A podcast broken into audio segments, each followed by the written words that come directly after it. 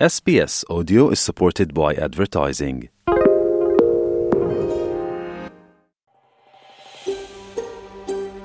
Estás con SBS Spanish. Encuentra más historias fascinantes en sbs.com.au barra Spanish. SBS live streams and podcasts are supported by advertising.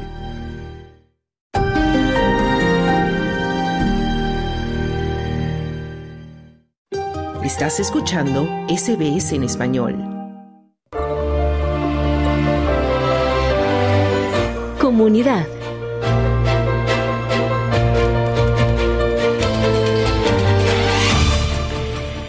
Juan Camilo Berbeo, conocido como Chef Juanito Berbeo, es un emprendedor colombiano que tiene en Melbourne su propio restaurante, en el que ha estado ofreciendo comida autóctona colombiana por años. Sirviéndose de las décadas de experiencia de la familia Berbeo, donde cocinar es tan natural como respirar, Juan Camilo y su hermano Sebastián también han creado un negocio que comercializa por toda Australia la comida típica de su ciudad natal, Fusa Gasuga. Nuestra compañera Ari Guerrero conversó con él acerca de su trayecto como emprendedor en Australia y acerca de cómo el periodo de la pandemia moldeó su negocio. Bueno, y hoy converso con un colombiano que es el ejemplo perfecto de emprendimiento y de realización, y es que cuando hablamos de casos de latinos que se han labrado un camino exitoso aquí en Australia, pues no se debe pasar por alto la historia de Juan Camilo Berbeo. Juan, muchísimas gracias por conversar conmigo hoy y bueno, ya entrando en temas, quisiera que nos dieras un poco de contexto, ¿no? Que, que nos dijeras cómo, cuándo y por qué llegas a Australia. Bueno, llegué aquí a Australia hace 17 años más o menos. Eh, vino pues con el sueño de, de, aprender inglés y pues vi las circunstancias de todo y la situación que había pues en mi país y decidí pues quedarme acá en, en Australia, ¿no? Vale, entonces hablemos ahora acerca de los inicios de tu carrera como chef. ¿Cocinabas antes de venirte acá a Australia? Sí, eh, mi familia es lo que hace en Colombia, ¿no? Ellos eh, hacen asados, hacen lechonas, hacen comida colombiana tradicional. Y mi papá siempre ha hecho estas cosas. Y mi papá y mi mamá tenían el restaurante y antes de ellos, pues obviamente mi abuelo y mi abuela también tenían restaurantes y hacían pues todo, toda la comida colombiana, la gastronomía, ¿no? Para mí era como un algo que tenía que hacer pues para ayudar al sustento de la familia y fui aprendiendo desde que, literal, desde que nací ya estaba como dice el dicho, metido dentro de las ollas, aprendiendo todas las cosas que mis papás y bueno, y mis abuelos hacían. Según cuenta mi papá, así como que los, el abuelo de él también hacían cosas y eran como matarifes, como carniceros, y como que de ahí también se fueron desviando con la, con la comida y empezaron a hacer eso. Y bueno, yo tuve la fortuna de llegar acá y llegué a Australia y primero pues aprendí un poquito de inglés y ya después empecé a trabajar en varios sitios eh, como de mesero y después yo le pedí la oportunidad a un chef eh, que si me dejaba probar que yo sabía un poco de cocina y me dijo bueno pues venga un día y, y así empecé y pues eh, después de eso pues ya empecé a meterme más en la cocina y pues si ya se cocina pues aprendamos todos los términos profesionales todo cómo se hace profesionalmente y volvámonos profesionales en cocina y así fue que me volví chef profesional aquí en, en Melbourne, Australia. Juan, y has trabajado en restaurantes muy reconocidos en Melbourne como es el Pastuso Movida o el Rockpool, pero cuentas hoy con tu propio restaurante. Bueno, sí, de, después de haber eh, llevado todo este camino de experiencia, después de haber estudiado, de haberme hecho profesional, quise siempre trabajar como en buenos restaurantes y tuve la fortuna de hacerlo ya que era, pues de pronto tenía un buen talento y me aceptaban la verdad muy bien. Tuve la fortuna de pasar por todos estos restaurantes famosos y después de Pastuso fue cuando abrimos Berbeoros con mi hermano. Yo ya me había hecho residente, entonces también era como una ventaja, ¿no? Que tú si no tienes papeles pues es un poco difícil pues emprender y como no tener esa esa seguridad. Eh, teniendo, estando en Pastuso y siendo el head chef de Pastuso, eh, yo trabajaba ya unas 45, 50 horas y mientras tanto en mi rato libre le ayudaba a mi hermano cuando conseguimos el sitio a, a remodelarlo, nos tomó más o menos seis meses remodelarlo y ya después ya empezamos a abrir y pues sí, yo terminé de trabajar en Pastuso y me venía a ver a abrir y ahí fue cuando empezó pues todo el sueño, ¿no? De ¿Y cuán difícil fue crear ese negocio, no? ¿Qué fue lo más difícil?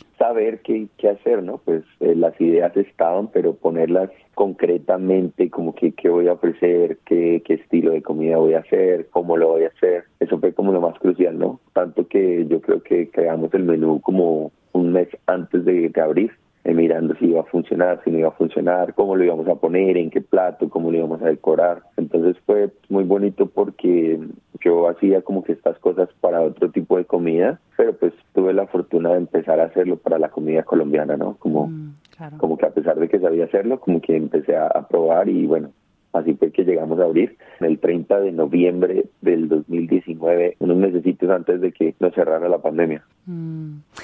Bueno, Juan, y ahora cambiamos un poco de tema porque es que durante los tiempos más difíciles de la pandemia, pues Verbeo Broja estuvo involucrado en un proyecto muy interesante y es que los inmigrantes con visas temporales, los estudiantes internacionales, digamos que fueron uno de los grupos sociales que más se vieron afectados durante esta etapa, sobre todo durante la segunda ola de contagios en el estado de Victoria, donde tú vives. Entonces, háblame un poco acerca de esta iniciativa que tuvieron y bueno, lo que ustedes hicieron para ayudar a estas personas. Pues yo viendo pues la situación y viendo que había mucha gente que estaba pues pasando necesidades, eh, desarrollamos como un programa, entonces lo que hicimos con nuestros papás hicimos eh, comidas, entonces hacíamos más o menos 100 comidas y las hacíamos quincenalmente y así como que hicimos cada 15 días 100 comidas y dejábamos que la gente viniera a ver a recoger su plato de comida y les dábamos sí como comida con jugo y algunas veces cuando ya la pandemia no dejaban las no dejaban salir a las personas lo que hicimos nosotros fue desarrollar como con nuestros carros, literal poníamos la comida y distribuimos por todo por todo Melbourne, ¿no? Como más o menos a 5 o 10 kilómetros de, de, South Melbourne, de Berberos, fuimos y repartimos a cada persona a su casa, les dimos pues comida, ¿no? Pues de paso, pues habían cosas que podíamos utilizar, digamos, habían empresas que regalaban cosas, que pescado, habían otras empresas que compartían productos congelados que de pronto no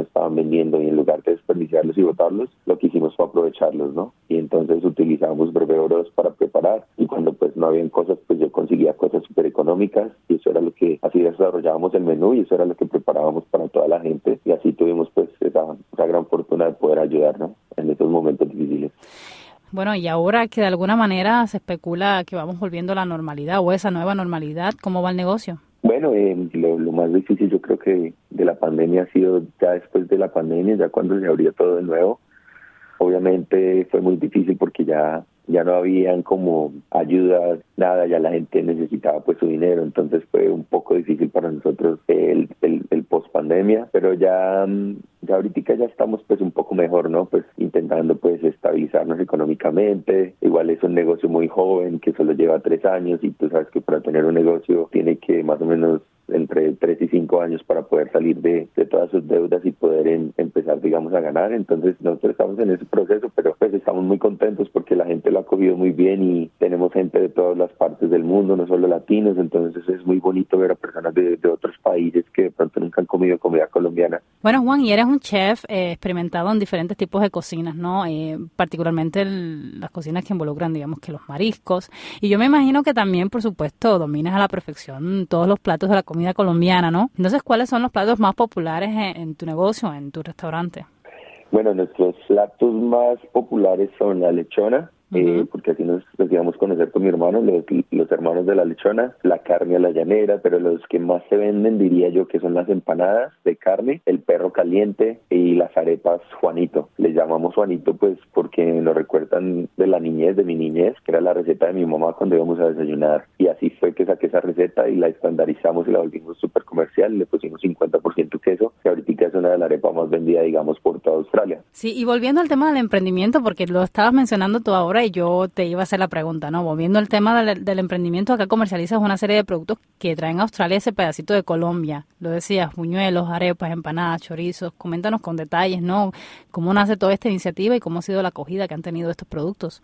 Pues en pandemia nosotros cerramos dos semanas y después dijimos, bueno, ¿qué vamos a hacer? ¿Nos quedamos cerrados y fracasamos o nos despertamos y miramos cómo luchar y pues básicamente en esas dos semanas desarrollamos la página web para que la gente pudiera pedir por internet y hacer domicilios. Y así empezamos a desarrollar poco a poco durante pandemia desarrollamos todos los productos. Empezamos con las arepas em, también con la lechona y así fue que literal casi en el término de dos años desarrollamos estos productos no los 10 productos congelados y también tenemos cuatro, latas de cerveza y empezamos a desarrollar los sabores, las notas de las, de las cervezas que queríamos, que también producimos nosotros y también hacemos aguardiente con panela, que es como el trago más eh, predominante en Colombia, ¿no? Como lo que más, lo más tradicional de Colombia. Mm, claro. Pues Juan, muchísima suerte con todos tus proyectos y bueno, seguro que estaremos conversando nuevamente contigo en futuros contactos. Muchas gracias a ti por, por tomarte el tiempo de, llamarme y, y qué bonito poder compartir la historia con todos ustedes. Era Ari Guerrero con esa entrevista.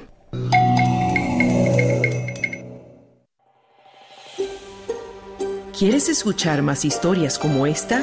Descárgatelas en Apple Podcasts, Google Podcasts, Spotify o en tu plataforma de podcast favorita. SBS is Australia's most trusted multilingual broadcaster. Our listeners are loyal, highly engaged, and have supported countless local businesses. We offer advertising packages for businesses of all sizes. Our experienced sales team will guide you through the process of owning a great campaign. Bring your own ad or have our production team make you something in one of our 68 languages. Start the conversation with your new audience today. Email sales at sbs.com.au. ¿Quieres escuchar más historias como esta? Descárgatelas en Apple Podcasts, Google Podcasts, Spotify o en tu plataforma de podcast favorita.